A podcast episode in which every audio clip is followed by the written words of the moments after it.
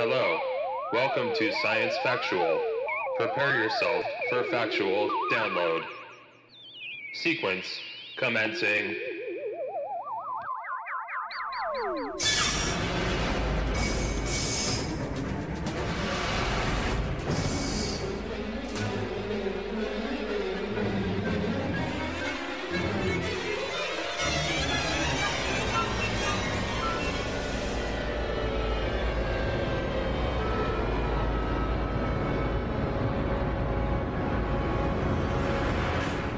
Folks. Wipe that decades old stasis goop out of your eyes because it's time for this week's episode of Science Factual, the show that dives into the facts behind your favorite science fiction. Hi there, I'm your host Reese Hendrick, and today we'll be revisiting the Aliens franchise, mainly taking a look at the 1986 sequel Aliens as the focus for this part two of what will eventually become a four parter over the course of time. In fact, if you hopped in the Wayback Machine to episode 7 of Science Factual, you would find the first part to the Alien franchise. Because speaking of revisits, this week's guest is my boy Tius McCowin, fellow Shady Pines radio family member and host of Euphonia, which airs Fridays from 5 to 7 p.m. Make sure to check that show out and follow at The Only Euphonia on the socials for show updates and track lists and stuff like that.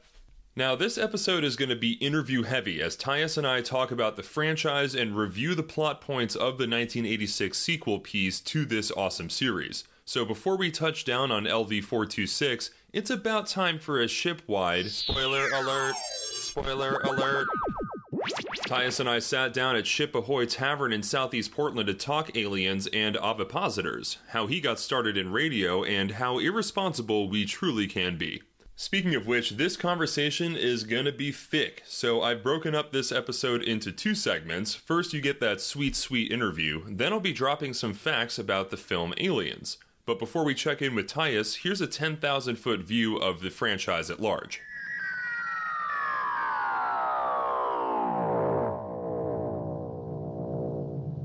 Alien is a science fiction horror and action media franchise centered on the film series which depicts warrant officer Ellen Ripley, played by Sigourney Weaver, and her battles with an extraterrestrial life form commonly referred to as the alien or xenomorphs. Produced and distributed by 20th Century Studios, the series began with Alien in 1979, directed by Ridley Scott, and was followed by three sequels Aliens in 1986, the topic of this episode, directed by James Cameron, Alien 3 from 1992, directed by David Fincher, and Alien Resurrection from 1997, directed by Jean Pierre Jeunet. Scott has also directed a prequel series composed of Prometheus in 2012 and Alien Covenant from 2017, which follows the exploit of the David 8 android and the creators of the eponymous creatures referred to as the Engineers. The series has led to numerous novels, comics, video games, and an upcoming television series developed by Scott for FX on Hulu with Noah Hawley. It has inspired a number of spin offs, most notably the Alien vs. Predator series, which combines the continuities of the Alien franchise with the Predator franchise and consists of two films as well as various series of comics, books, and video games. Getting back to Aliens, which is a 1986 science fiction action film written and directed by James Cameron, uh, it is the sequel to the 1979 science fiction horror film Alien, which kicked off the franchise and is the second film in that franchise. The film is set in the far future. Uh, Sigourney Weaver stars as Ellen Ripley, of course, the sole survivor of an alien attack on her ship, the Nostromo. When communications are lost with a human colony on the moon where her crew first saw the alien creatures, Ripley agrees to return to the site with a unit of colonial marines to investigate. Michael Biehn, Paul Reiser, Lance Henriksen, and Carrie Henn feature in supporting roles, but we'll get to those in a minute. Despite the success of Alien, its sequel took years to develop due to lawsuits, a lack of enthusiasm from 20th Century Fox, and repeated changes in management. Although relatively inexperienced, Cameron was hired to write a story for Aliens in 1983 on the strength of his scripts for The Terminator in 1984 and Rambo First Blood Part 2 from 1985. The project stalled again until new Fox executive Lawrence Gordon pursued a sequel. On an approximately $18.5 million budget, Aliens began principal photography in September of 1985 and concluded in January of 86. Like its development, filming was tumultuous and rife with conflicts between Cameron and the British crew at Pinewood Studios. The difficult shoot affected the composer as well, that's James Horner, who was given little time to record the music for the film. Aliens was subsequently released on July 18, 1986, to critical acclaim. Reviewers praised its action, but some criticized the intensity of some scenes. Weaver's performance garnered consistent praise along with those of Bill Paxton and Jeanette Goldstein. The film received several awards and nominations, including an Academy Award nomination for Best Actress for Weaver at a time when the science fiction genre was generally overlooked.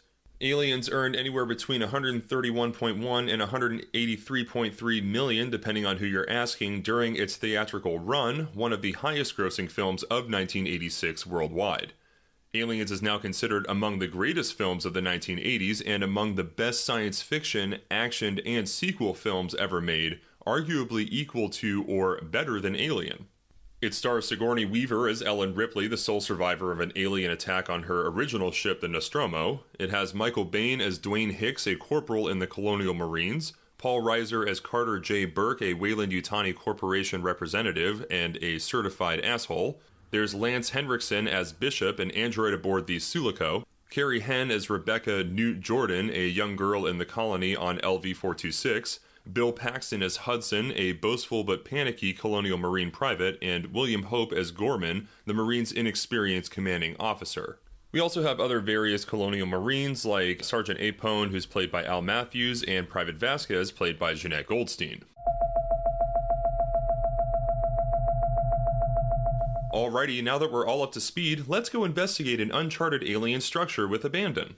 But before we do that, keep your ears peeled for this very important announcement from Portland's Folk Festival. Hi, we're Fox and Bones. Join us and 30 local and national artists at the 2023 Portland's Folk Festival on January 13th through 15th at the historic McMenamins Crystal Ballroom. We've got Rayland Baxter headlining, along with Ron and Thunderstorm Artis, Hillstomp, Haley Johnson, David Ramirez, Eddie Berman, Worth and Strain, Glitter Fox, and many more. We'll also be featuring some of Portland's best vendors and craft makers with drink specials from Jim Beam flowing all weekend. This is an all ages event, so bring the family and kick 2023 off with a gentle folk hug. Tickets are available at crystalballroompdx.com. See you there.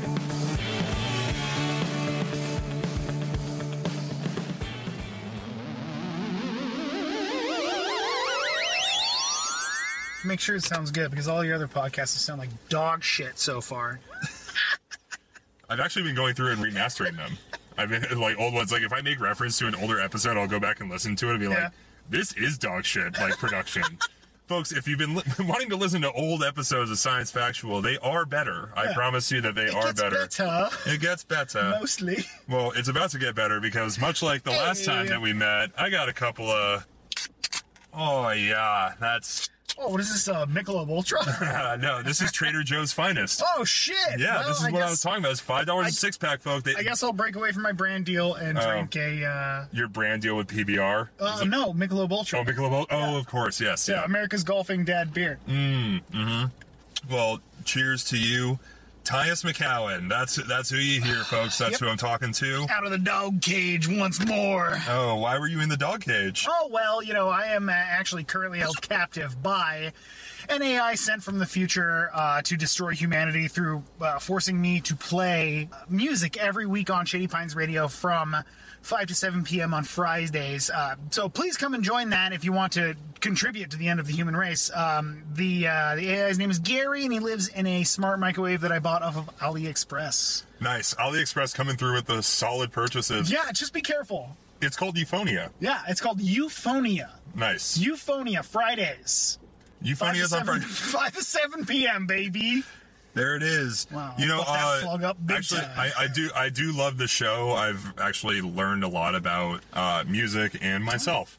Good. Yeah, I, I uh, there's a lot of guided masturbation portions. Yes, a lot of JOIs. Um, Yeah, a lot of Yeah. JOI, and that's that's mostly meant to teach you about yourself, Mm-hmm. your body. It's like Kundalini yoga, but just with jerking off. Love it. Yeah, it, it.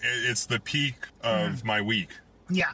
Uh, it's the uh, it is the only show on Shady Pines that plays music. Believe it or not. Um, so tune in if you like music. Yeah, the rest of it is all. Well, we're working through our OTs together, the Shady Pines community. Mm-hmm. Yes. Yeah. Yeah. Science Factual is like I would say a podcast, right? Um, and everything else. You could call it a podcast. I'm pretty sure most other of the shows on on Shady Pines Radio is just like shrieking animals, um, and lament and gnashing teeth, right? Would you Mm, say that's accurate? There's a lot of avant-garde. Yeah. Sound Mm-hmm. sessions. It's like the SFX behind movies without any context. You know, one of those Yeah. uh, one of those things that you slide the, the violin bow across, and it goes. "Whee!" Sure. Yeah, yeah. It's Totally. got water in there. You move around. Everyone knows what we're talking about. The creaky gate machine. Absolutely. Yeah. We can- Absolutely. We can, cut all this, right? I, I don't. I, I don't. I don't have any editing software. I don't. I don't use editing software. So Yeah? I don't. I mean, yeah. It's Hey. just. It's always organic, one shot, no edits. Fuck yeah, I love that. Yeah. So it's it's true Gonzo podcasting.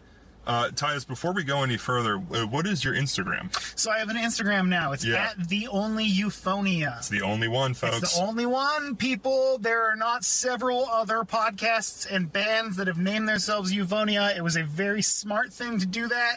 No one else has done it. So if you look it up, I am the number one result on Google every time. It's also not a descriptive concept of Yeah, the nature no, no. of sound or anything Mhm. like that. It's not a It's, bird. It's not a commonly Nope. found bird. Nope. Uh, so if you Google it, you won't just see a blue and yellow bird. not the branding or anything. Nope, a- nope. Yeah, no. But if you run into Tius, you get a cool sticker. It's true. If you find one. Mm-hmm. me, if you find me in the streets and you come up behind me and you whisper in my ear and you say the secret phrase, which you can only hear if you tune in to Euphonia. You gotta tune in. 5 to 7 p.m. every Friday Pacific time on ShadyPinesRadio.com. I will give you a free sticker. And guess what? We're almost out of those stickers, so you better hurry up. Mm. You But gotta hurry. Good news. We're going into 2023. We're going to get new stickers or patches. I can't decide. So if you want, if you want either stickers or patches, why don't you just assault Reese and let him know? Say, oh, Reese, this other person should make patches or they should make stickers. I'm turning. You let I'm, him know. I'm turning my nipples into patches, so I'll have at least Mm-hmm. three for you. So, Tius, how did you get your start in radio? Is, is SPR your first home, or like how did you like what what what made you want to start Euphonia? Yeah, so when I was in college, uh, me and my me and my roommate were like, "Oh, we should do college radio. You know, it's it's accessible, it's there, it's there for you." Uh, and then it turned out it was really hard, and they wanted us to do a bunch of stuff that we didn't know how to do. Yeah. Uh, so I didn't do it then, but that seed, it, it stayed in my mind, and it, it, it there was a fermentation of it. Did they have like a broadcast like program? Did they? Yeah, they do. and Yeah, all- yeah, yeah, okay. Boise State Radio. Yeah, my, my whole thing. Nice. Yeah, yeah. My brother and I did that out of Santa Monica College. Like Yeah. broadcast journalism was my first stint in college. Yeah, I was a coward and weak, and also I didn't know a lot. So Ah. I said, no, I don't want to do this. Okay. But it turns out uh, I did want to do that. I just had to This wait. was then and not now. yeah, now I'm 30 plus years old, and I realized that Tius hey, is 33. you don't actually need to know how to do anything. You just have to have confidence and go into it, and then people will like it. Sure. Yeah. Uh, so Euphonia, 5 to 7 Fridays on ShadyPinesRadio.com. I got started on Euphonia the same way you got started on Science Factual. We both saw the same Yeah, fucking post. we did. Yeah, we sure did. This, we talked about this We last did. time. We did. If you're listening to the old aliens ep- or alien episode, I assume rather. you're all science factual heads Mm. and you've been listening to every show and you know the lore, you know all the background. Uh, So, Yeah. yeah, it's me again, back in the saddle, ready to talk about the sequel to Alien. awesome. I'm glad that Euphonia is on the air. You're like in the 60 plus episodes range too, Yeah, or I'm, airings, I guess, because you do it all sorts of weird and live. Where I yeah. So it's a live show. So I it's all can't do that. It's all fucked up, and uh, it's a fun new experience every time. The only thing that will stay throughout any experience in Euphonia is that you're gonna hear good music. True. Very true. Mm-hmm. Euphonia. And the other thing is that I'm gonna fuck up at some point, and then also do a Michelob Ultra ad. So those are the main three things. still unpaid. I don't know if you can call it an isn't it well okay, an unpaid advertisement I for mean, you- Michelob Ultra. Honestly, I think I'm being paid in exposure. Um, and, And because can they- returns, well, they- right? Yeah. and they stopped sending Bottle me. returns. They stopped sending me cease and desists, which I think is a um, implicit uh, acceptance of. Sure. Oh, that's a, that is a step in the right direction. yeah. Okay. Like, good. I Okay. Good. Okay. assume. I guess I should say I assume they're sponsored. So you're no longer tied up in litigation. They're Yeah. at the, they're at the point where like Yeah. obviously Well- the court system hasn't worked. We're gonna have to send out our Michelob corporate sponsored assassin. Once they realized that it was my only sustenance throughout the week, they really backed up. They really eased off once they found out that it was Ah, the only thing okay. that Gary was feeding me. Yeah. Oh. So, so okay. So like he's on 64 calories Yeah. a meal. I mean, if you notice, I don't Or have that's any my- Michelob Light. That, yeah, it's Michelob Light. Okay, Michelob sorry, Ultra I is, I, apologize. believe, about Yeah. 64, ounce- uh, 64 calories per can. Is it? Okay. Uh, well, all I know is it's the fastest growing beer brand in America right now. Hmm. Um, you might have a hard time understanding me because all my teeth have fallen out uh, because of the fact that I only consume beer. Gotcha. and it's only once a week. you, you and Ben Franklin. Yeah. And the rest of the founding fathers, because Yeah. there was no potable water. It was Yeah. just yeah, that All whatever. my, all my skin is sagging off my bones. I'm very pallid. Um, no you teeth. Mm-hmm. you look like Fat Bastard in Austin Powers three. Yeah, it's it's pretty much the same, but a little skinnier. Bit of a problem here, yeah. And unfortunately, my neck does look like a vagina. But mine looks like a blue waffle. Yeah, baby. Solid blue waffle reference. Yeah, Very go. nice. I had I had compartmentalized that to another part of my brain Oh, that I didn't necessarily need to, to. I'm here to bring it up. You know, lemon party. Please visit. Okay, pause this podcast. Mm-hmm. Go to lemonparty.org. Still very much active. Is it? yeah, When's the last time you checked? within the last week. Okay. Yeah. Here's the thing: all those dudes are dead now, so Oh yeah, for sure. it's yeah. fine. It's fine. No one, no shame. Oh, that's sad. yeah. Well, Oh, it seems like they were happy. they had a good time. Yeah. yeah, they had at least one good it time. looks like they had no regrets. No regrets. That's true. So, Tius, what was your first exposure to sci-fi? Because I know we kind of talked about this in the last episode, but for those who haven't listened, So, know, I know Bo- they're interested. Believe it or not, it was the film Aliens. So my parents had Aliens on Laserdisc, and for our Gen Z audience, Very that is nice. like a vinyl LP, a Grail, if you will. But it Oof. is it looks like a CD, and it plays movies. It's about the size of this steering wheel right yeah, here. yeah, yeah, and uh, it's a. By the way, we're, we're recording in the mobile studio. This is the yeah, and it's spacious, It and I love it. shout out Subaru Crosstrek. Hey, you know what? I looked into buying one of these. you know? Yeah? Uh, but then it turned out I didn't have money. So I, I rented one, Yeah? uh, and, and then fell in love with it, and then Yeah. bought one. Oh shit! Yeah. Let's go. I wanted a, a Mazda five. I would have driven one of those. You know. Sure, another You know what- another great hatchback. You know what I'm driving now, folks? What's that? Well, that's a diesel Jetta. Oh, Yeah. uh, okay, yeah. It snuck past the EPA regulations part. It should have been recalled, but I'm not telling. I'm not telling either. Yeah. you And don't get you don't get this gas mileage the by dozen of ratting people who yourself. are going to listen to this podcast, I don't Yeah. think they're going to tell you. Hey, dozens of folks. Tune into Euphonia Fridays, Yeah. 5 to 7 p.m. Dozens is liberal. I'll talk. Yeah. I, I I didn't put an S on the end of that. The dozen, Dozen. people. Yeah, singular dozen. Maybe a baker's dozen. We'll see. If- But yeah. to to bring us back, it was uh, it was Aliens, and I Mm-hmm. Remember my parents watching Aliens on Laserdisc on their big ass nice couch that they had, and uh, I wandered into the room and I asked them if it was okay if I watched the movie with them, and they said it was. And it was not okay No. because it has instilled a lifelong fear of vents into me, and Oh. vents HVAC systems freak Okay. me out. Sure. What's in there? To me, aliens. Yeah. It's probably aliens creeping, crawling towards you. Might be Jonesy Could be Jonesy, but Or Newt. left behind. or, Newt. or a random newt. also, I know that this is a uh, a bit of a stretch. Uh, James Cameron, two things: very bad at casting child actors. If I had to hear that scream Mm-hmm. one more time, and, and was that not a canned scream? You would think so. It's the same fucking one every. Like I, I just. they I- should call it the Newt This is scream. why I'll it's never like have the Wilhelm children. scream, but it's the Newt The scream. new. Yes, absolutely. Uh, did you see the new Avatar movie? I have not brought myself to see the new Avatar movie. I went to a private school in Los Angeles for part of my high school, and they made you sign a thing that said, "I will never watch Avatar 2. Actually it's quite possibly the opposite because James Cameron he did the commencement speech, if you will, of- Oh fuck! and he spoke out of 45 minutes 35 minutes about avatar and how it is relative to our uh, like upcoming experience Let's of life going to go. college and it was the biggest stroke fest i've ever seen in my Hell yeah, I love it. I love it, especially because uh, James Cameron has not moved on from the ideas that he had. in- No. Everything, every visual thing other than the sexy blue cat people from Avatar is 100% cribbed from Aliens. Which is a great james cameron movie It is, it's and a it- fantastic movie and it like, I, I think it's it- it's rare that a sequel outshines the original It's true. And, and famously, James Cameron said, Oh, I will do a sequel to Aliens, but I'm not making an Alien sequel. I want to make it as different as possible. And he fucking succeeded.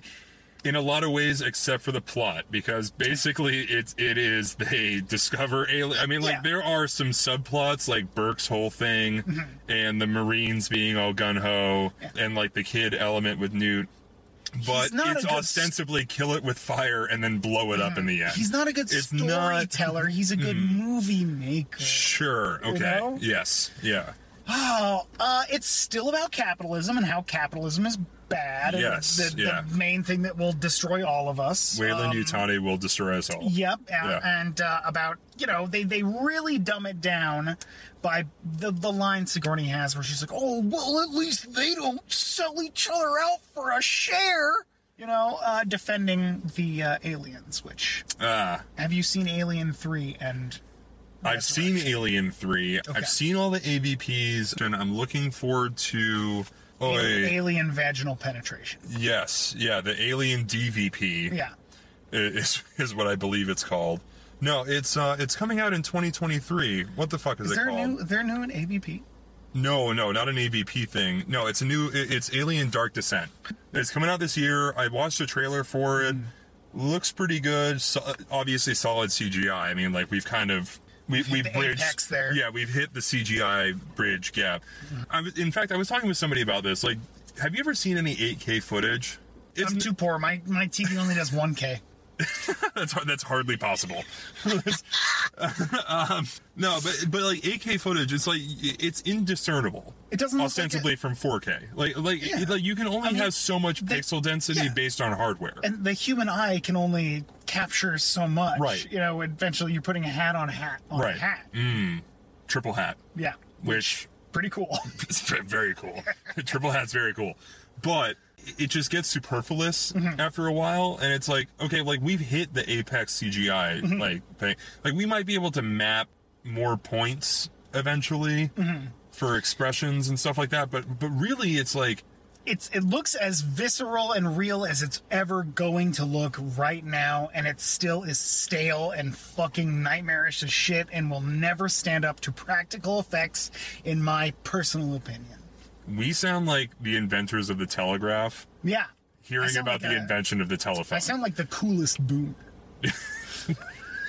How can it possibly get larger than 256 megabytes of storage?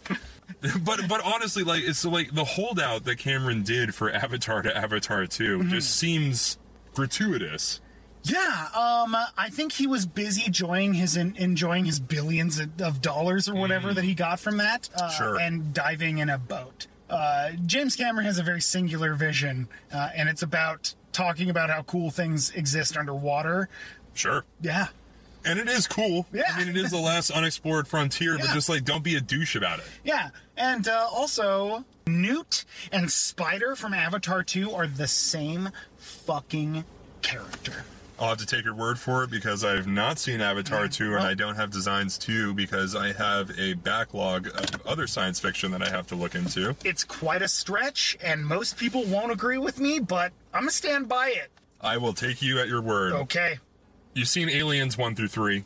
Have you seen Resurrection? I have seen Resurrection. I've yes. not seen Resurrection. Okay. Okay. Is it worth watching? Um. Um. From a from a uh, cultural standpoint, I suppose. Okay. Um.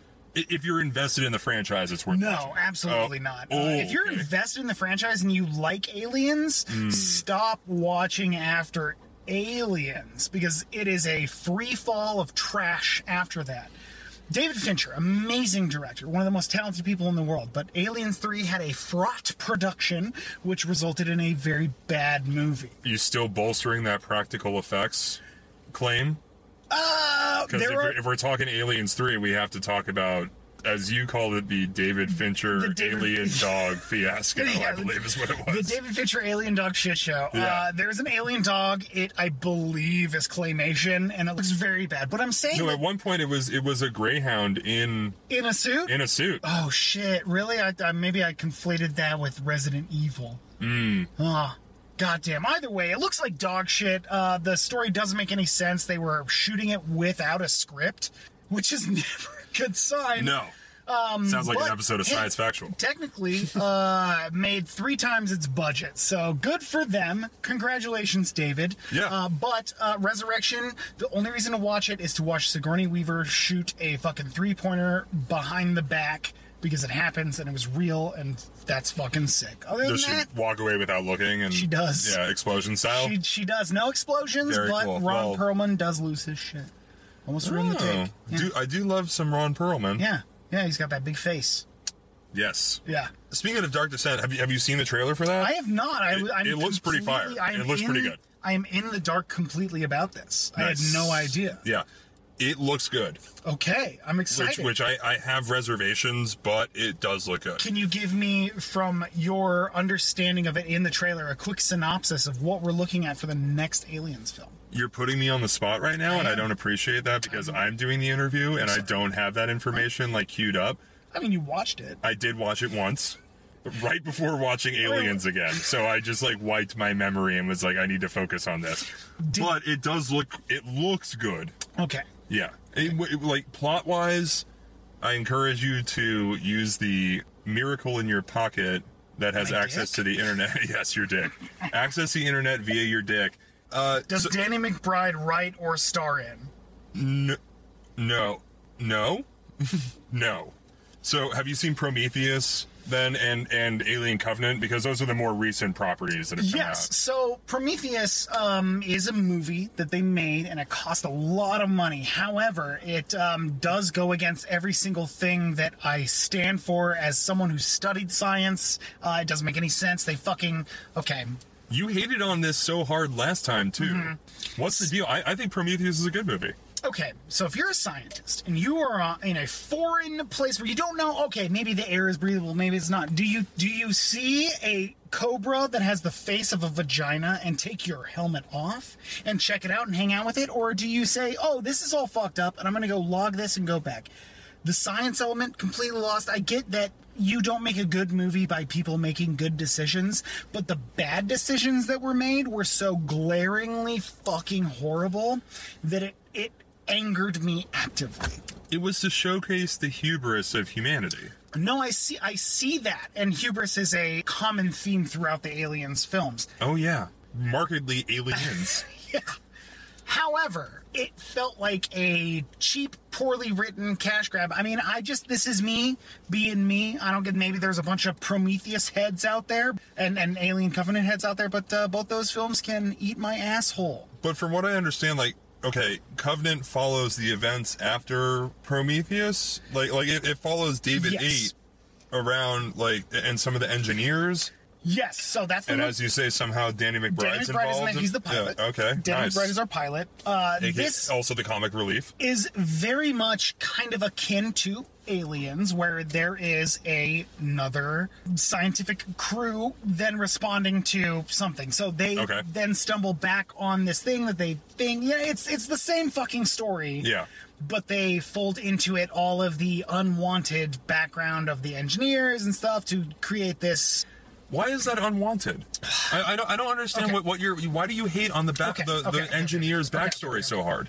i will okay Because we're, we're going to talk about the fact that like if it weren't for the engineers, the xenomorphs wouldn't be bipedal or any or anything to that because they they adapt to their hosts. This is true, and we're gonna get in some some fucking esoteric bullshit here. But this, to me, comes down to a how much do we trust our audience to fill in the blanks versus how much do we need to lay down for them a beat by beat thing of what happened. This was made for American culture. Do you like? Uh, what do you What do you expect? I know, but it's also made for fucking hard sci-fi nerds, and hard sci-fi nerds. No, the comics were made for hard sci-fi Okay. nerds. Okay, this is true. This is true. All I'm Any saying is- other alien-based medium aside from the movies was made for the nerds. I guess to me it misses the point of why you would want to make an aliens movie. Like what makes the first two aliens movies so great is that they are claustrophobic nightmares with a fucking bad guy that can stand in for enemies both fucking political and biological, you know. Sure, yeah, yeah. Um and that gets kind of lost in the mythos of the engineers being like, "Oh, they created humanity." And But blah, it's blah, it's not about allegory with the engineers. It's No. about origin. Yes. But do we need that for the story to be satisfying? Do we need to know exactly where the aliens came from and why? Because when I was no, shown, I suppose not. I when mean, I was shown the original engineer in Alien, before all I had access to the internet and I could read about, oh, okay, who the engineers created the aliens, when it was just a giant motherfucker in a chair. Yeah. What my mind thought was, oh, they got xenomorphed. You know, the Right. same thing happened to them, them that that's happened happening to, to these next people. Sure. And that is enough for me from a storytelling standpoint. And I feel like once you start to fill these things in the back end, who is it for? Because, like, if there are actual fans, they're willing to make that jump logically and in their minds and, and tell that story to themselves versus having to be told that story. Aliens and Alien both do incredible jobs doing visual storytelling. Oh so, yeah, it's the foundation of yeah. the vehicle. Yeah. So in Aliens, which I watched today, you watched today as well, when they land and they enter the fucking terraforming station, Mm-hmm. and that first scene, the first shot you see when they land, which is the bar sign. yeah. The doors flapping open. Doors flapping open, it tells so much. It shows that this was a place with people it. It all happened so quickly, but it allows you as a watcher to tell all of those stories in your mind to yourself without having to, I guess, have it set in stone and be this canon bullshit. Like, I guess I don't, I personally, as a viewer of sci fi, don't need my handheld that much when it comes to telling this backstory. No, but a, but a backstory is is good nonetheless. I mean, Yeah. I, I I do enjoy a good backstory. I think mm-hmm. that Prometheus it didn't softball it in. It definitely mm. spoke to like the nature of development behind mm-hmm. like our involvement directly with mm-hmm. our progenitors and the problem that is the bioweapon that became the xenomorphs. And it deals with a lot of the like the classics hard sci-fi tropes which is like man versus technology man versus god man is god you know and, and Man wants to be God. man wants to be god Speaking of our relationship with mortality, I want to bring it into the realm of H.R. Giger real quick. Have you seen the Dark Star documentary? i have not but it's it's on my watch list because i i It is a must-watch Okay. list because not only does it look at like the the weirdness of Giger's life, mm-hmm. but it also kind of looks at his inspiration behind certain things, the mm-hmm. way that he used various mediums. It's pretty good, and he's an interesting dude for sure. You've seen a number of his other pieces because Yeah, Necronomicon's my desktop background. Mm-hmm. Giger and Beksinski are like my Nice, yeah, big my big guys cool. Couple of big guys. A couple of big old shoes to fill horrible nightmare images I love it. yeah it's great Uh, Giger's piece, Birth Machine, is another one of my favorites. is it's that the you see the ladies she's like a normal lady face but then it like the horns come out. No, that that's that's Necronomicon 2, oh okay I believe, if we're talking about the same one. But the, this one is it's the profile. It's like a gun that's sliced in half, and the chamber has a bullet that is shaped like a baby, mm-hmm. and then the magazine has a number of those. It's birth machine because it's like he he he talks about like the trauma of birth mm-hmm. setting off our entire psyche moving forward, which I'm sure holds some sort of weight mm-hmm. in reality. I don't know how much it does actually dictate, but I, I mean, it, it is an interesting concept, and he's a super dark dude. Uh, there's also the Giger Bar. I forget where it is. I think it's somewhere in Switzerland. But it, it'd be super rad to visit because, like, you see a lot more of his influence and imagery in Aliens than you do in Alien. Yeah. Yes. Like the tu- absolutely in with Alien, the, it's with the, it's the tunnel and stuff like yeah, that. the like the- created bio tunnels Yeah. of the aliens, and that's one of the things that I also really like about Aliens over Alien is the wonderful look into the life cycle of the alien without having to like like you get every single you understand how aliens work Yeah. obviously by the end of it in a much more significant way than just like oh they lay the egg and bursts out of your chest da da da they use either like some sort of biological matter to create their fucking walls of their things like the people get in, in, in absorbed absorbed into that it's unclear whether or not xenomorphs need to eat drink Right. breathe you know Yeah, do they just absorb through osmosis, Yeah, like like- various nutrients or whatever? Like it, it seems to be like they're a combination of a hive and you know, like kind of parasite. the the best moment in aliens to me by far is when the marines are all going in ripley's like oh the area's not clear Yeah, it's like um, secure. what do you mean it's yeah, not secure? Like you, you were in there for five seconds. Like what are you talking about? dumbasses Yeah, seriously. and they're walking through and this goes to like everyone is always like, oh, you know, it's like Vietnam, it's like Vietnam, and it is like Vietnam. But when the aliens separate from the walls and you just see that they are everywhere, surrounding you all the time, and then it makes you as a as a watcher, a, a viewer of the movie, think, well. We've been watching this scene for 10 minutes. They've been walking through this for 10 minutes. They've been there the whole Yeah. time. Oh, it's yeah. such an amazing They're either being stalked or they're just wa- flat out walking past aliens that are like integrated into the like tubule system. Yeah. Mm-hmm. Yeah, and like like tension wise, so nerve-wracking. it already existed. The tension was already there, but then like it goes back to that and ratchets it up further once you like make the realization that they're like, oh no, Charlie's in the trees. you know, they're everywhere. Charlie being the aliens. Charlie being the aliens. Yes. Yeah, as a uh, the comparison between between Viet Cong Viet Cong and- and the aliens. Not that that is. Well, the, the aliens are notoriously communist. It's true. Yeah, yeah. So- uh, they're communists. They have punji pits. That's another one of their main things that they do. Watch out for those punji pits. Mm-hmm.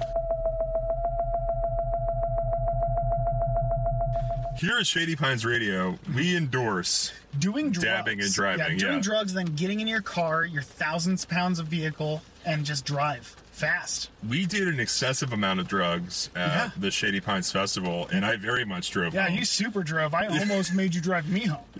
yeah, that's true. But you and uh, uh, who was it? Uh, Sebastian? Or Uh, no? well, he was catatonic the entire time in the tent next to me.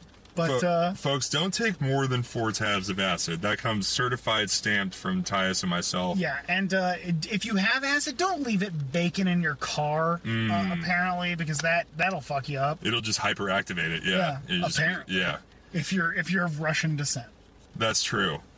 What was that kid's name? Artem. I don't fucking know. No, no, it started with an S. Anyway, shout out S. Hope you're still alive, buddy.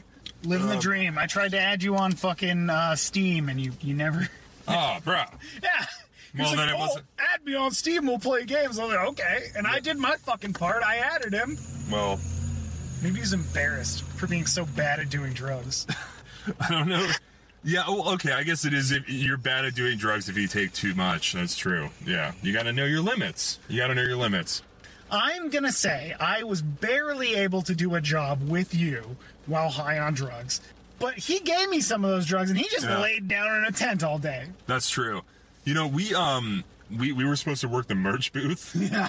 And at one point, we took a no notice break to, to go into the, the creek there at Red Mud Ranch, which was very nice. And pretty early on. It was pretty early on. Yeah, no, like we started peaking pretty hard early. Yeah. Uh, uh, about 20 minutes had elapsed into the uh, whole eight hour thing. For me, it was eight hours. Yeah. For you, it was four hours. Uh, and about experienced. 20 minutes in, um, yeah, we were high Yeah. Mm-hmm. on drugs. Yeah, it's good times. It's good times. Thank you for being so accepting, Shady Pines family. Yeah, was- thanks, Shady Pines fam. yeah. You should have come out and done uh, karaoke. Oh, I, I meant to. You It was fun. Thank you missed you. out. Yeah, oh, thank you. Yeah. Everyone was like, "Oh, where's Reese? Oh, Oh, where's Reese? Don't do that. Oh, Tius, where's Reese?" And I was like, "I'm not Mm. my brother's keeper." No. Well, that's true. Yeah, he's probably glopping up loads. That's also true at the time. Yeah, also very true. Another job I got canned from because Mm. I, I wouldn't get Cumboni certified. Mm-hmm. It's the little machine I used to drive around the glory hole room to sweep up all the comms.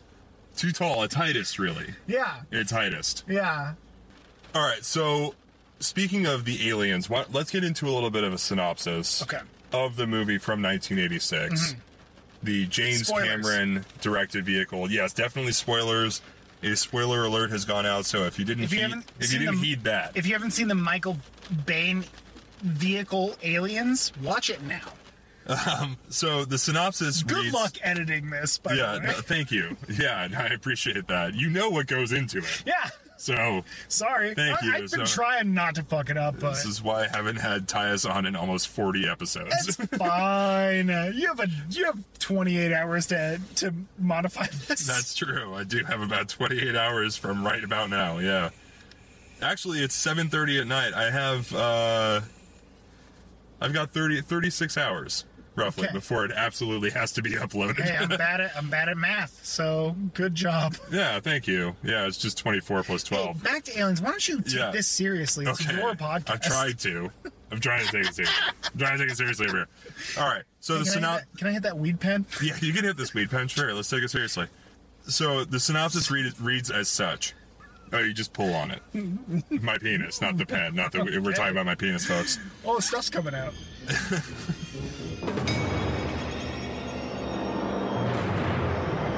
Ellen Ripley has been in stasis for 57 years. So the movie takes place in 2179.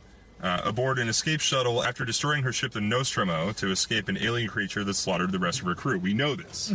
This is from Alien. All right. She is rescued and debriefed by her employers at the Weyland Yutani Corporation, who are skeptical about her claim of alien eggs in a derelict ship on the exomoon LV 426. And really quick, one way that you know it's it's in the future is that uh, they pop the collars on their suit jackets. So, So true. Yeah. yeah. Paul Reiser's suit jacket collar is Yeah. popped as fuck. Yeah, it's popped as fuck, and you know what? It looks cool. It does look cool. He also rocks a hella LL Bean catalog Hell yeah, fit dude. later with the the plaid shirt with the vest. This is pathetic. That whole scene, peak Paul Reiser. All right, R.I.P. Paul Reiser. R.I.P. Oh, you got me. After contact is lost with the colony, Weyland Yutani representative Carter Burke, shout out Paul Reiser, and Colonial Marine Lieutenant Gorman ask Ripley to accompany them to investigate. Still traumatized by her alien encounter, she agrees to the condition that they exterminate the creatures.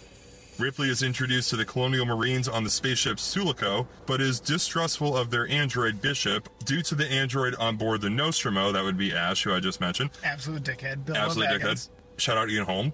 Uh, having betrayed its crew to protect the alien on company orders, which is a recurring theme in Aliens because, as we find out later, Burke is a total fucking dickhead. A dropship delivers the expedition to the surface of LV 426, where they find the battle ravaged colony and two live alien facehuggers in containment tanks, which, by the way, what the fuck? Yeah. Why would you attempt to contain them? Just eradicate them. Yeah. Well, They're clearly better predators than you. Like, Well, what the fuck are you thinking? again, I, I believe that Weyland Yutani was like, oh, look at the science behind it. The, Oh, for sure. The massive ability to rewrite DNA, all this stuff's very fucking lucrative shit. Absolutely. So they're willing to take on the risk. The team locates the colonists beneath the fusion powered atmosphere processing station and heads to their location, descending into corridors covered in alien secretions. Yanks? Come. Yeah, alien come. At the station center, the Marines find open eggs and dead facehuggers alongside the cocoon colonists now serving as incubators for the creature's offspring, which is a lot of imagery that you see in the comics, which is super awesome. Mm-hmm. And I feel like the comics really get more into like the gore and lament because like you had to do like quick scenes, quick cut scenes mm-hmm. because like people could only be in that situation for so long, whereas like you could really get into the details of a comic panel. oh yeah, you can you can really wrench their guts out. That's for sure. So the Marines kill an infant alien after it bursts from a colonist's chest, rousing several adult aliens who ambush the Marines and kill or capture many of them. When the inexperienced Gorman panics, like a bitch, mm-hmm. Ripley assumes command, takes control of their armored personnel carrier, and rams the nest to rescue Corporal Dwayne Hicks and Private Hudson and Vasquez. Which, shout out Bill Pullman, Yeah. Oh, Private Hudson, Yeah. Uh, classic snark. yeah. Absolute legend. Yes. Hicks then orders the dropship to recover the survivors, but a stowaway alien kills the pilots and it crashes into the station. Fucking stowaways, dude. Yeah. Always the- like- like- it's always the stowaways. It's always the stowaways. yeah. you You're never safe. Oh, You're literally never safe. Yeah, has anyone here seen Firefly? That show wouldn't have existed had Stowaways not been there. That's so true. That's very true. Also without Nathan Fillion. Yeah, and Christina Hendricks, Hmm. monumental tits. Yes, they are monumental titties, yes. Hey, Uh, Idahoan. Yeah? Yeah, I bet you beat Hohen. Mm-hmm. Okay. beat Dahoan out of my dick. Excellent. Leave that in. Excellent stuff, yes. Only the cream of Tius's dick for Yeah. SPR. The cream of the cock. Should I even continue the episode? I think we might No, even please just end. do. should- okay, because I feel like we might. I'm sorry, I'm really. No, we should really- have just ended on cream of the cock. Yeah, I'm really shitting all over your whole format, and uh, I'm sorry about that. No, that's fine. That's fine. Euphonia five to seven Fridays, Shady Pines Radio. Yeah. No format. No format. Almost out of ammunition and resources, the survivors barricade themselves inside the colony, at which point Ripley discovers that Burke ordered the colonists to investigate the derelict spaceship containing Bitch. the alien eggs, Absolute- intending to profit by recovering them for Absolute biological weapon research, which Burke admits to is a bad call. Yeah. He's like, okay, was it a bad call?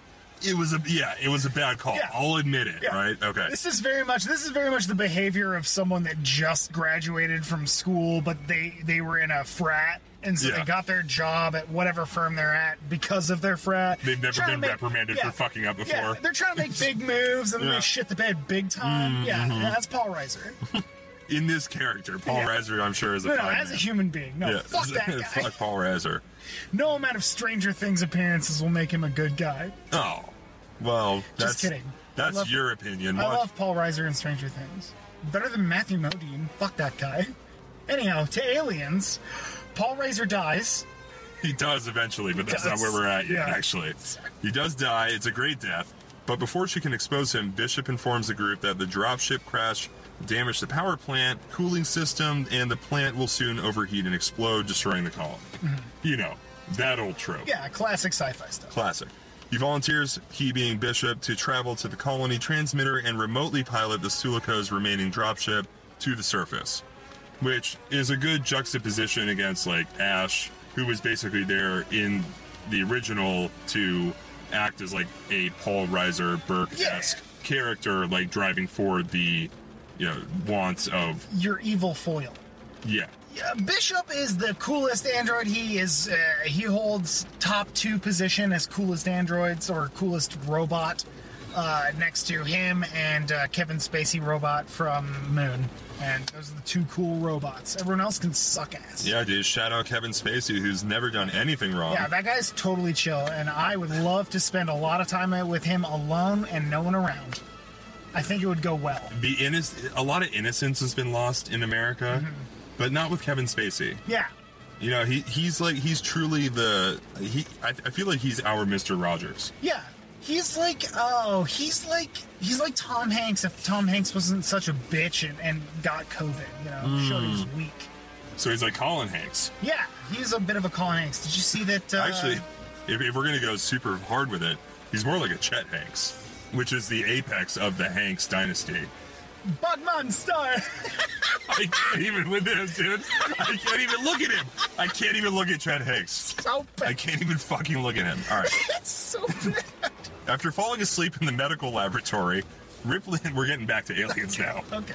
which doesn't unfortunately star Chet Hanks, Yeah, America's no sweetheart. um, after- Hey, Tom said it's a family business, so we can expect Chet in the future.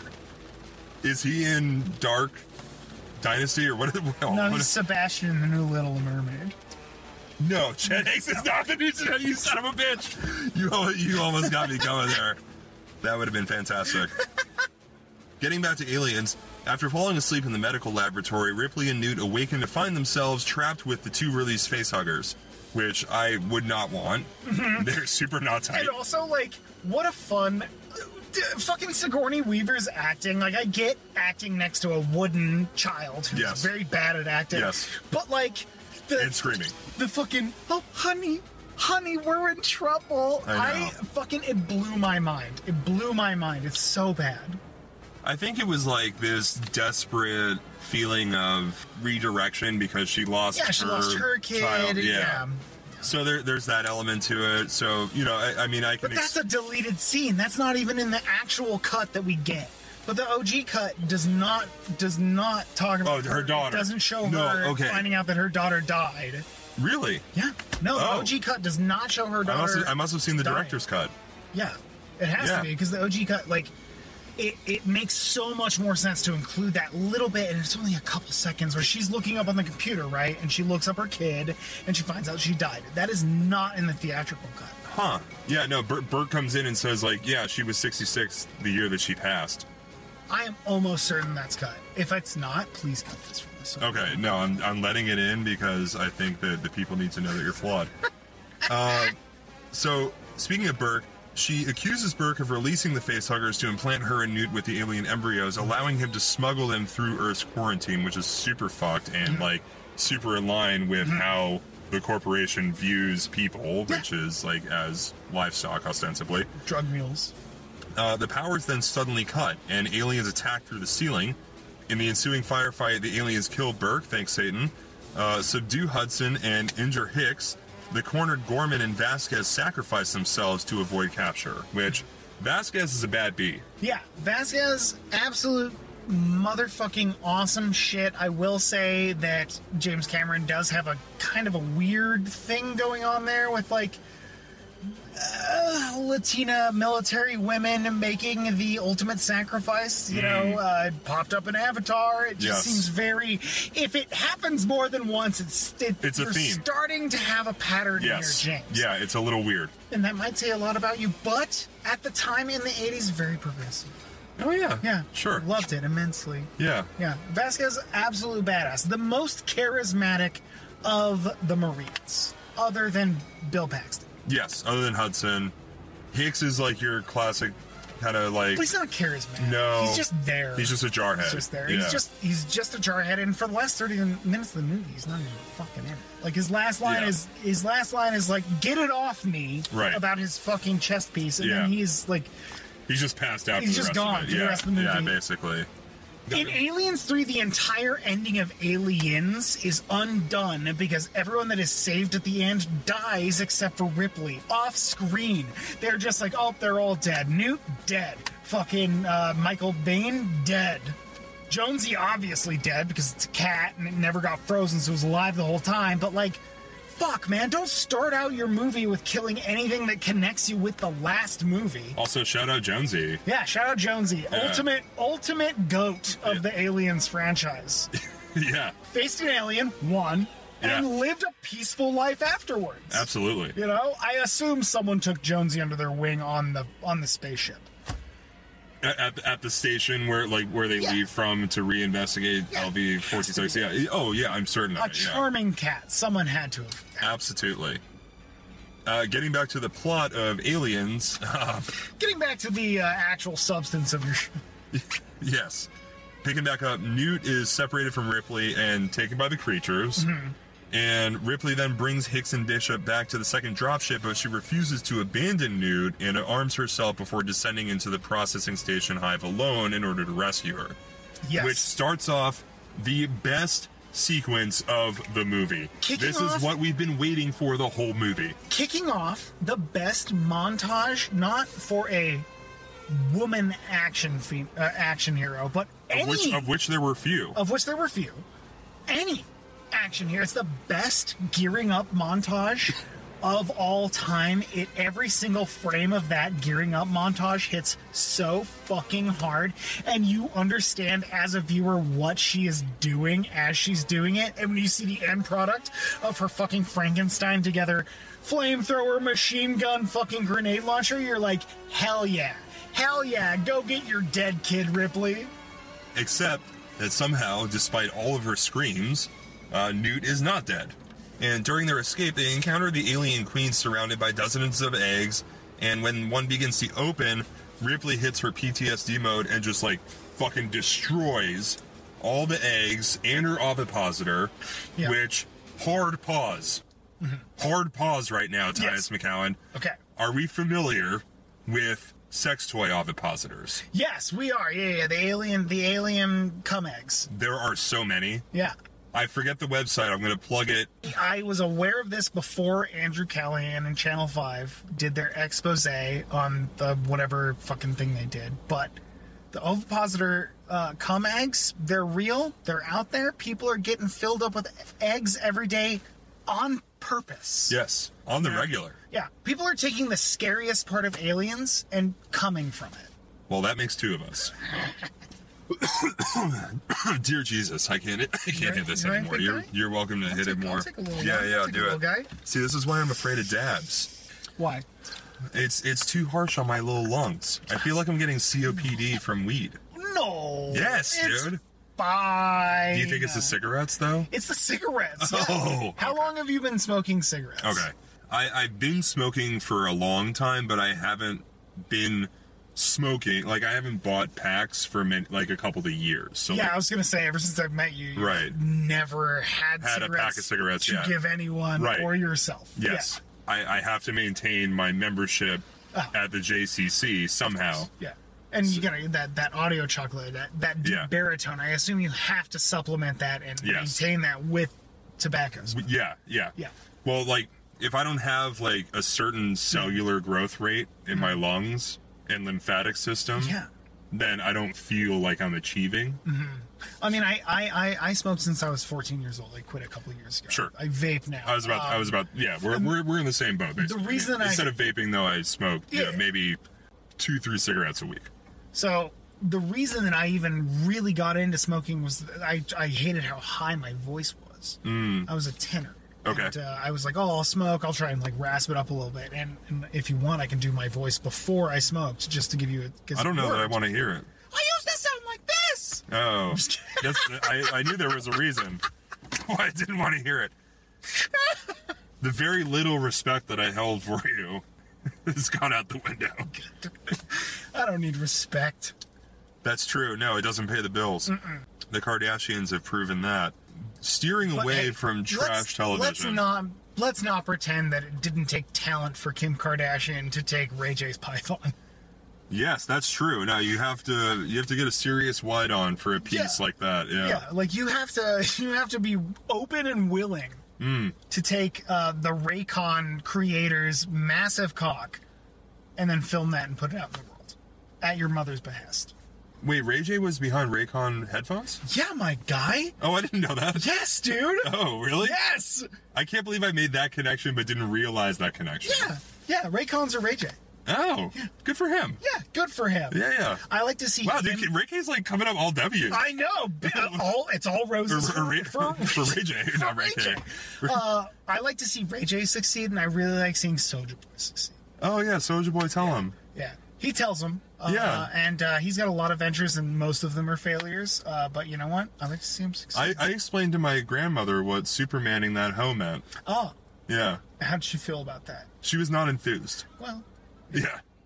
I can understand. She was part of the greatest generation that like sacrificed themselves so that we could Soldier Boy that hoe. yeah. Oh, sacrificed themselves and bought houses for like fifteen thousand dollars American, fucking adjusted.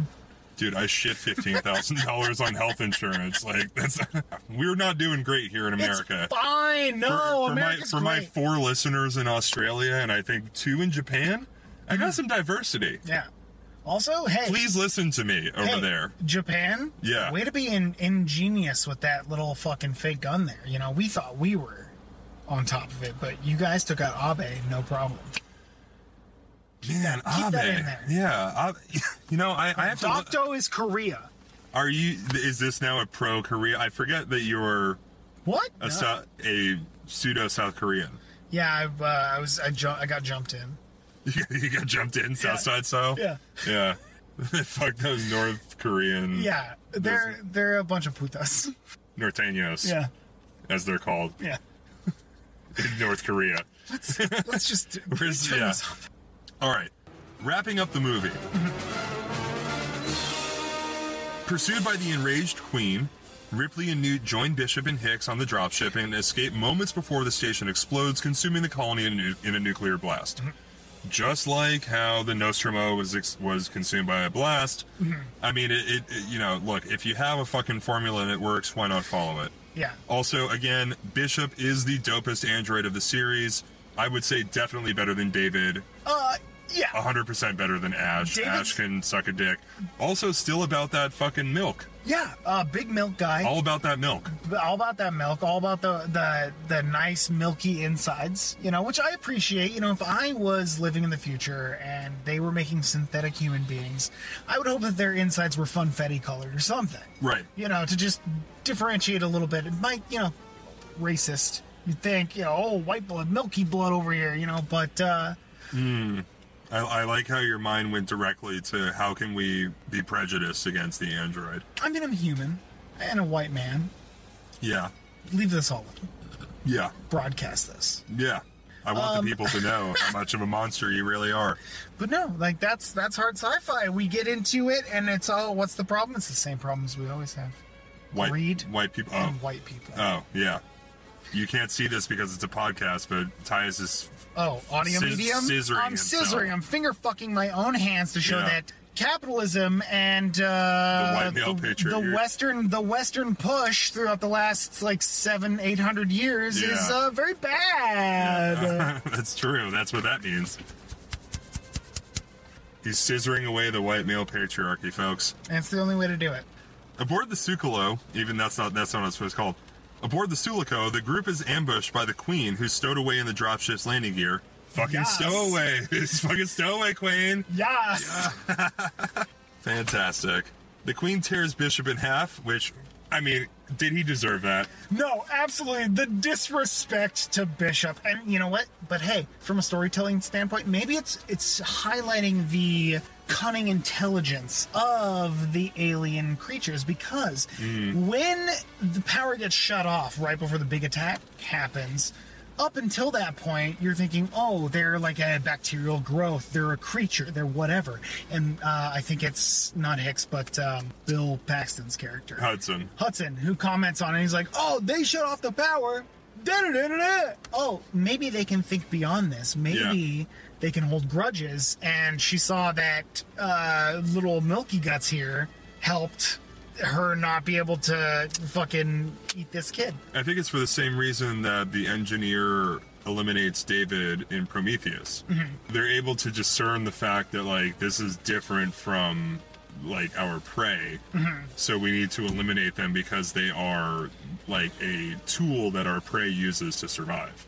It's true, but I think there might be some like uh extra context between the two because of like the more primal thoughts Sure. of Wi- without the the, alien without versus the- Prometheus, you wouldn't have that thought necessarily about. Yeah, alien. no, Yeah. absolutely. And in, and in Prometheus, I got a lot, not just like, oh, I'm I'm slapping his head off because he's dangerous, but also I'm slapping his head off because he thinks he can play God. Right. He's You speaking. know. He's trying to speak in my language, Yeah. and I don't like it Yeah. because I I'm am- the shit. I am. I'm the guy. Yeah. Yeah. You can, you're not the guy. You're you were created by the guy who thinks he's the guy Mm-hmm. based off of me, the guy. A slap of your head off. Yeah. Yeah. And quite easily. Just like Ripley very slowly slapped the alien. It Queen. is okay. So Ripley fights the creature with an exosuit cargo loader, which is as dope as it gets for 1986, Mm-hmm. which was basically an Armatron on legs. Which, if you're not familiar with the Armatron from Radio Shack, it was basically the, the grippers that she has. I love a gripper. it's a solid grip, solid 1986 grip. Uh, yeah. Yeah, Cocaine gripper. cocaine gripper. Uh, it, it was one of those like weird defunct, you know, like toys that they showed a commercial of it working, but it took You 200 ju- takes yeah. to make it work. you could do anything with Oh, the yeah. Robbie the robot gripper. Exactly. Uh, but it turns out you can't. So she's working this Armatron on the Queen, delivers the classic line, Get away from her, you bitch! "Get away from her, You bitch! You bitch! It's so good. Only only Sigourney Weaver can do it. Yep. I mean, it's it's fucking fantastic. does the slowest mechanical bitch slap of all time. and the Queen takes it. Yeah, hard. Uh, Ripley then proceeds to expel it through an airlock once again into space. Go go with what you know, right? Yep. Gets that leg out last second. Yeah.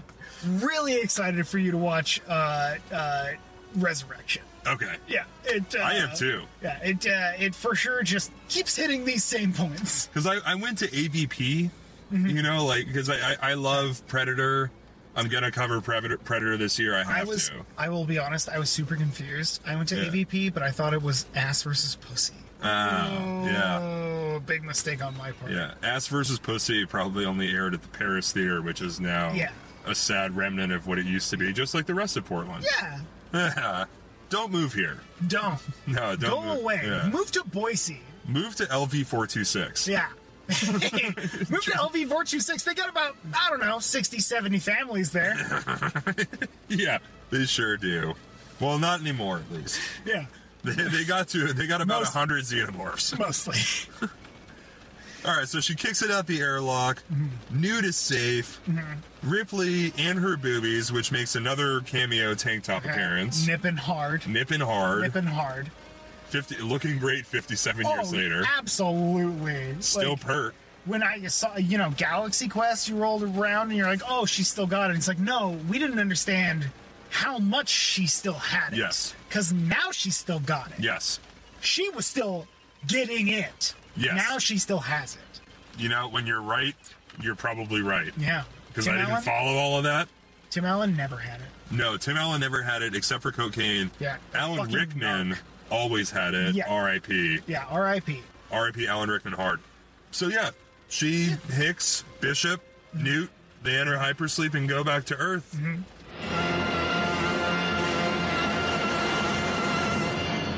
Presumably. Presumably, until you get into the deep, dark secrets of the rest of the Alien franchise Hmm. in the David Fincher directed Aliens 3, stylized as Aliens Cubed.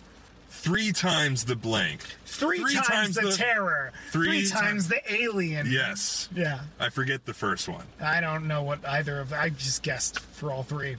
But three cubed is nine, which is the amount of threes that were on the poster. Mm-hmm. And how many alien movies are we up to at this point? It might be nine. Uh, Holy fucking shit. I know, right? Am I right? Speaking of threes, we're gonna have to save the rest of the Aliens franchise for part three. Uh, uh, we got to go over David Fincher. We have to Yeah. talk about. We have to talk about Worm Tongue being in the whole fucking thing. We have Okay. to talk about how uh, it's great. We will talk about You know how what it's else we have to talk about? We have to talk about how Shitty Puns Radio is now a uh, 501c3 Three. Uh, nonprofit. 501c Aliens 3. Yes, which means that now when you give us your money, you can Mm-hmm. write it off to the government, Yes. which basically makes it free. So It's what's known as a write off. yeah, it's Jerry. You know what? Uh, I'm just learning about all this stuff now. Yeah. Yeah, I just I just was recently expelled from a cloning pod. okay. Yeah, so this is all very new to me, but from what I understand, give us your money. Yeah. Go to patreon.com forward slash shady pines radio. Mm-hmm. Yeah. You sign up for any various level of Mm-hmm. the Patreons. You get dope merch. You get access to pre sales of Ooh. tickets to all the various Ooh, that's- festivals and that's true. shows You and do stuff. get that. Super awesome. Um, y- Ooh. you get an Yeah. ovipositor, I believe. Yeah, I think that I think that I it, in the fine print it says that Reese and I will make you an ovipositor. Yes. At a certain level, which is undisclosed. Uh, so you Once have you to hit reach that OT, point. you got to reach OT8. OTA, and then we'll talk. Yeah. Um, other things that are offered: get get-togethers, yeah. uh, karaoke nights. Karaoke Ooh, nights. What else? Uh, fun parties, uh, backyard shenanigans, Backyard um, shenanigans, Portland Night Market. yeah, actual concerts. You know, all sorts of the things. You, hey, do you miss having friends and a friend group? It's basically that. Yeah. But sometimes you have to give them money. And you know what? I've never had a friend in life that hasn't been like, hey, can I borrow a dollar? It's true. And I've never been a friend to somebody without asking, hey, can I borrow $20? Yeah. Will you just buy this for me? I thought you were going to be cool about this. For, can you do it for me, though? It's just for me because I thought we were friends, and I thought we were friends. So go subscribe to Euphonia on the ShadyPinesRadio.com app after you go subscribe to the 8 a.m. Science Factual on Tuesdays. Hosted Very by true. Reese Hendricks, That's our, me. Our, our very own host of the show. That's me. Also, follow the Only Euphonia on the Instagram machines. Mm-hmm. And I knew that the first time. We didn't have to retake that. No. Uh, it's mostly promotional photos of my genitals. So Yes. tune in. Uh, sign up and uh, ask for a sticker, and I'll give you one. Give me your home address. Let me know what time you're around, what time you're not. But in all seriousness, uh, 2023 has a lot of really cool stuff coming up for Shady Pines Radio. So follow at Shady Pines Radio on the Instagram machines Mm-hmm. and on Facebook. Also, go to shadypinesradio.com for uh, 24 hours a day, eight days a week, 369 days a year. Of Music, awesome talk, all the good stuff All the you good stuff. want day and night. Uh, Absolutely. tons of new stuff coming your way from the Shady Pines machine, uh, from Euphonia in particular. Guess what? We're going to do live Euphonias coming in 2023. Nice. At everyone's favorite bars. So you show up, you get a free sticker, you get to listen to good music, and uh, maybe you get to buy me a shot or something. I don't know. I don't know. What's everybody's favorite bar? Uh, well, uh, it's in talks, but a, a Ray Bottle Shop in Southeast Oh. is uh, the first on our hit list. Very of cool. Places we're gonna go take over and destroy. Very cool. Uh, yeah, so uh, keep in tune for that. Uh, also, uh, stickers, maybe stickers and patches for free. Nice. You just have to interact with me and engage. Nice. Well, it's been fun engaging with you. Thank you for engaging with me. Yeah. Yeah, uh, The way the way that we're smiling at each other is very unsettling. yeah, I know. It, it feels like uh, the the smile I give to uh, old people when I want them to feel okay.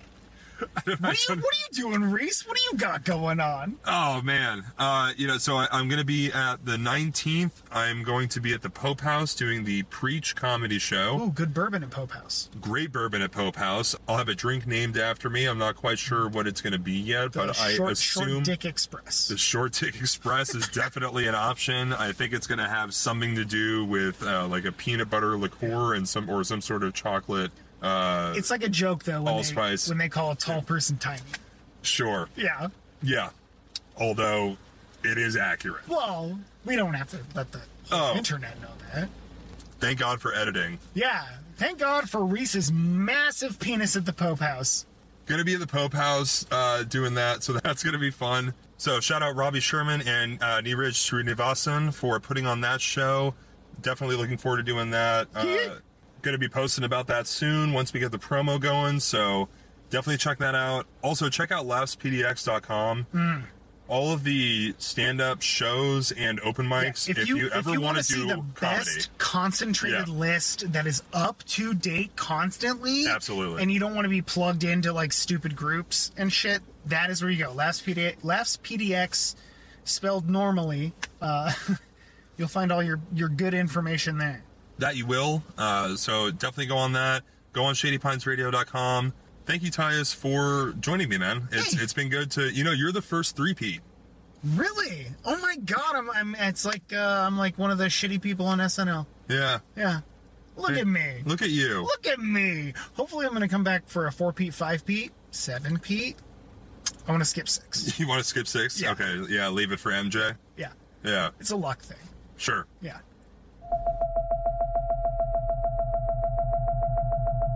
Well, now wasn't that nice? I always have a great time hanging out with Tius. He's a good dude. I don't care what anyone says. Here's a quick word from our sponsors, and then we're going to dive headfirst into some facts behind the production and development of Aliens. Hey folks, this is Michael Phelps, host of Father's Favorites and the Comedy Open Mic at my father's place, conveniently located at 523 Southeast Grand Avenue in Portland, Oregon.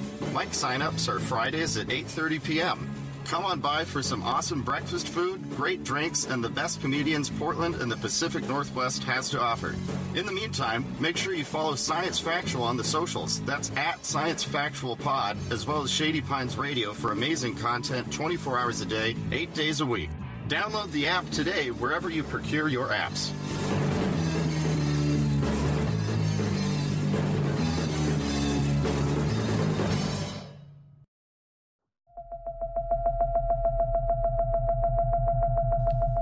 Alright, folks, let's get into some facts behind the development and production of the film, as well as a look into the relationship between Xenomorph design creator H.R. Giger and the Alien franchise at large. Starting off with a neat Easter egg, the spear gun that Ripley used at the end of Alien is briefly visible in the opening scenes of Aliens, still stuck at the bottom of the escape pod door where it jammed 57 years earlier. In time frame of the movie, of course. Sigourney Weaver's Best Actress Academy Award nomination for this movie was the first ever for an actress in a role in an action movie. Speaking of the Weavers, the portrait of Ripley's daughter in the director's cut of the film is of Elizabeth Inglis, Sigourney Weaver's real life mother. Hopping aboard the Sulaco, uh, budget constraints meant that they could only afford to have six hypersleep capsules for the scenes set aboard the starship. Clever placement of mirrors and camera angles made it seem as though there were 12 because each hypersleep chamber cost over $4,300 to build. Aliens was never shown to test audiences because editing was not completed until the week before its theatrical release. In fact, sometimes movies not screened for critics actually turn out to be pretty good, and sometimes they don't. Aliens is a prime example of the former. Composer James Horner and director James Cameron did not get along during post production, as Horner felt that Cameron did not give him enough time to properly construct an original score. He was given six weeks, but they were still editing for the first three of those six weeks. On the bright side, Horner actually earned his first Academy Award nomination for the score. He and Cameron would not work together again until Titanic.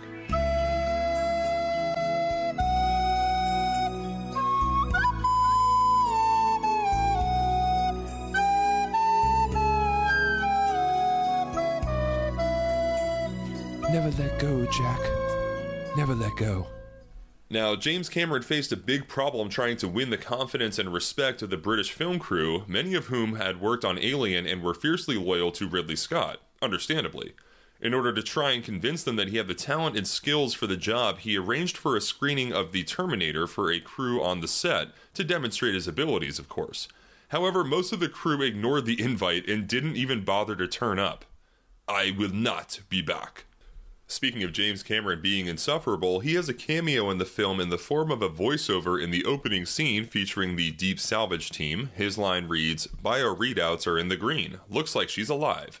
Interestingly enough, he also provided the voice for the alien queen herself. Sulaco, the name of the ship in Aliens, is the name of the town in Joseph Conrad's novel Nostromo, which is, of course, the name of the ship in the original Alien. And we can't talk about the ships without their resident androids. In this case, Bishop, who, when we first encounter him, states he can't harm a human. This is why he places his hand on top of Hudson's during the knife trick scene. The applicable one here being that they cannot harm humans through action or inaction. Shout out Isaac Asimov for coining the three laws of robotics. At the very end of the credits of the film, the sound of an alien egg can be heard opening, leaving things open ended. In fact, one of the alien eggs used in the film is now exhibited in the Smithsonian Institute in good old Washington, D.C. Okay, let's shift gears a bit into this article by Andrew Hausman from Slash Film, which makes some great points about how the Aliens franchise basically snubbed creative visionary H.R. Giger, the Swiss artist responsible for creating the xenomorph from Alien, who was notably uncredited in designing the rest of the franchise's creatures. It reads The Alien films owe a huge debt to H.R. Giger, whose psychosexual nightmares are now one of the cornerstones of sci fi horror. Even if the name is unfamiliar, the artist's work, which captures the unsettling and surreal crossroads of otherworldly man and machine, is instantly recognizable. Giger's career outside of film was varied and plentiful, including album cover artwork and interior design but it's the Visionary's Necronomicon collection of paintings that grabbed the attention of director Ridley Scott and writer Dan O'Bannon from the original Alien film. Giger and his special effects team won an Academy Award for their groundbreaking work, but that was the last time the artist would be directly involved with the franchise until Prometheus. James Cameron never reached out to Giger during the sequel's production. Instead, the director brought on Stan Winston, who had previously worked with him on The Terminator, to design the look of the xenomorphs. Giger was more than a little disappointed that he wasn't invited back from the original film, especially because Winston's crew molded their designs on the original suit.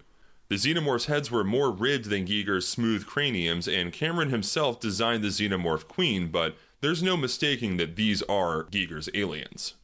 Now, to his credit, David Fincher, director of the next installment of the franchise Aliens 3 or Cubed, uh, did ask Giger to contribute to the new xenomorph designs. However, Fincher also hired two pupils of Stan Winston's crew, Tom Woodruff Jr. and Alec Gillis, who had started their own special effects design company, Amalgamated Dynamics. Giger had apparently thought that Woodruff and Gillis were responsible for constructing his planned designs, but unbeknownst to the artist, they were working on xenomorph designs of their own. Couple that with continued disrespect from Fox Studios, and the relationship continued to sour. At one point, Giger was quoted as saying, In all likelihood, all the sequels to Alien would not even exist. The designs and my credit have been stolen from me, since I alone have designed the Alien. So why does Fox not give me the credit I rightfully earned? As for those responsible for this conspiracy, all I can wish them is an alien breeding inside of their chests, which might just remind them that the alien father is H.R. Giger. Fucking metal, dude. May Father Giger rest in hell. Hail Satan. Giger did finally get due credit for directly working on an alien film, or at least an alien adjacent film, uh, shortly before his death when his old collaborator Ridley Scott brought him onto Prometheus as a concept artist and gave him an original design elements credit. That earns you an attaboy, Ridley Scott. Attaboy.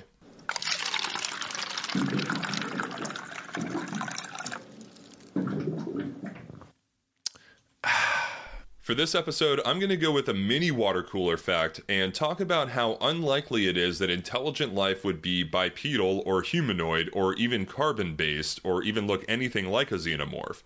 And not to talk smack on my favorite franchise, Star Trek, but let's be honest. What are the odds that every new species you meet kinda sorta has the same configuration as you? Turns out, fairly slim. First, let's look at the chemical elements of life, such as nitrogen, hydrogen, and oxygen, which are widespread in the universe, as they are the two key compounds of life here on Earth liquid water and organic carbon. Second, we know that life was present on Earth very early in its history, soon after the planet was formed, which suggests that once the conditions are right, life springs up easily and quickly.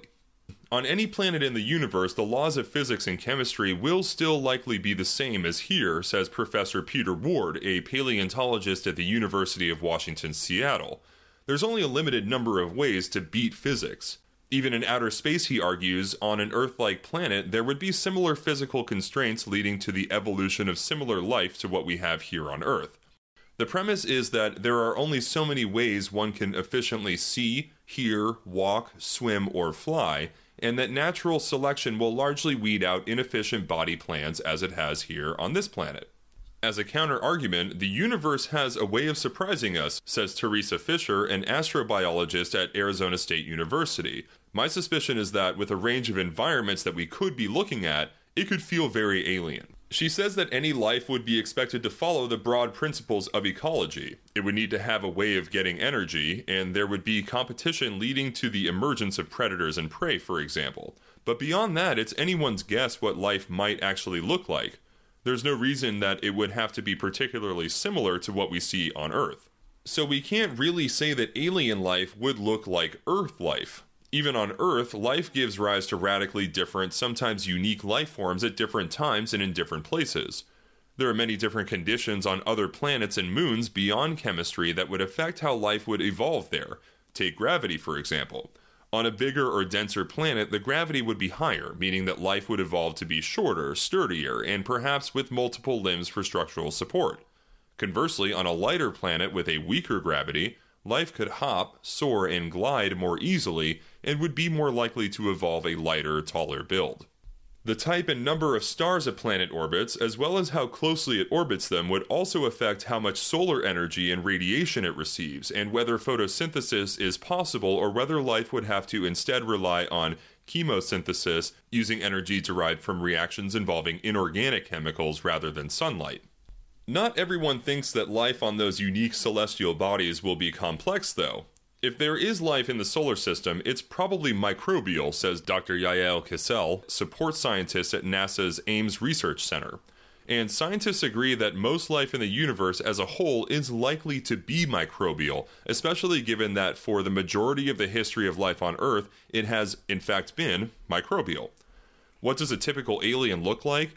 It's going to be a little blobby thing under a microscope. That's not to say there won't also be complex, perhaps even sentient life. Any intelligent life might not look like us, though. Even here on Earth, if you take a trip to the zoo, most animals there are highly related to you, but don't look much like you. In fact, highly advanced and intelligent life, if it exists, might be machine based. The majority of the intelligence in the universe is probably not soft and squishy biology. The majority of the really smart stuff in the universe is going to be machinery. This vision of artificially intelligent, highly autonomous machine life out there analyzing planets and adapting to local conditions much quicker than any biological life ever could might just be more probable on a galactic level than not. Whatever the case, life is most probably out there, with many scientists believing that, statistically, it's almost a certainty.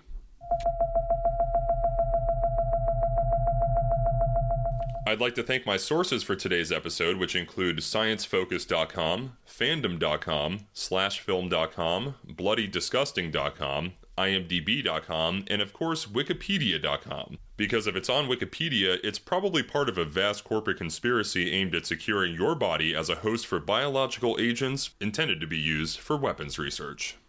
I'm super stoked for next week's episode because it's another OCD crossover. I got to hang out with Gene DeWeber, ultra comic book nerd and host of the Obsessive Comic Disorder podcast, to talk about the Watchmen follow up series Doomsday Clock, which is fucking awesome. If you're a fan of Watchmen, not only should you listen to episode 17 of Science Factual, where I did a dive into the series with guest comedian Jake Silberman, but you should absolutely read Doomsday Clock in quick succession after rereading Watchmen. And then listen to next week's episode, which airs Tuesday, January 17th from 8 to 9 a.m., only on Shady Pines Radio. Download the free Shady Pines Radio app for Android or iOS for access to amazing content 24 7 369, or visit us online at shadypinesradio.com. Also, definitely follow at Obsessive Comic Disorder on Instagram and on Spotify. That full episode I'm on will drop Friday, January 20th, so make sure you're following Gene and Obsessive Comic Disorder on all the socials and the podcast platforms. For all of your comedy needs in the greater Portland area, make sure to visit laughspdx.com for an updated list of shows and open mics that are guaranteed to tickle your funny bone. Until next time, my fellow nerds, live long and prosper.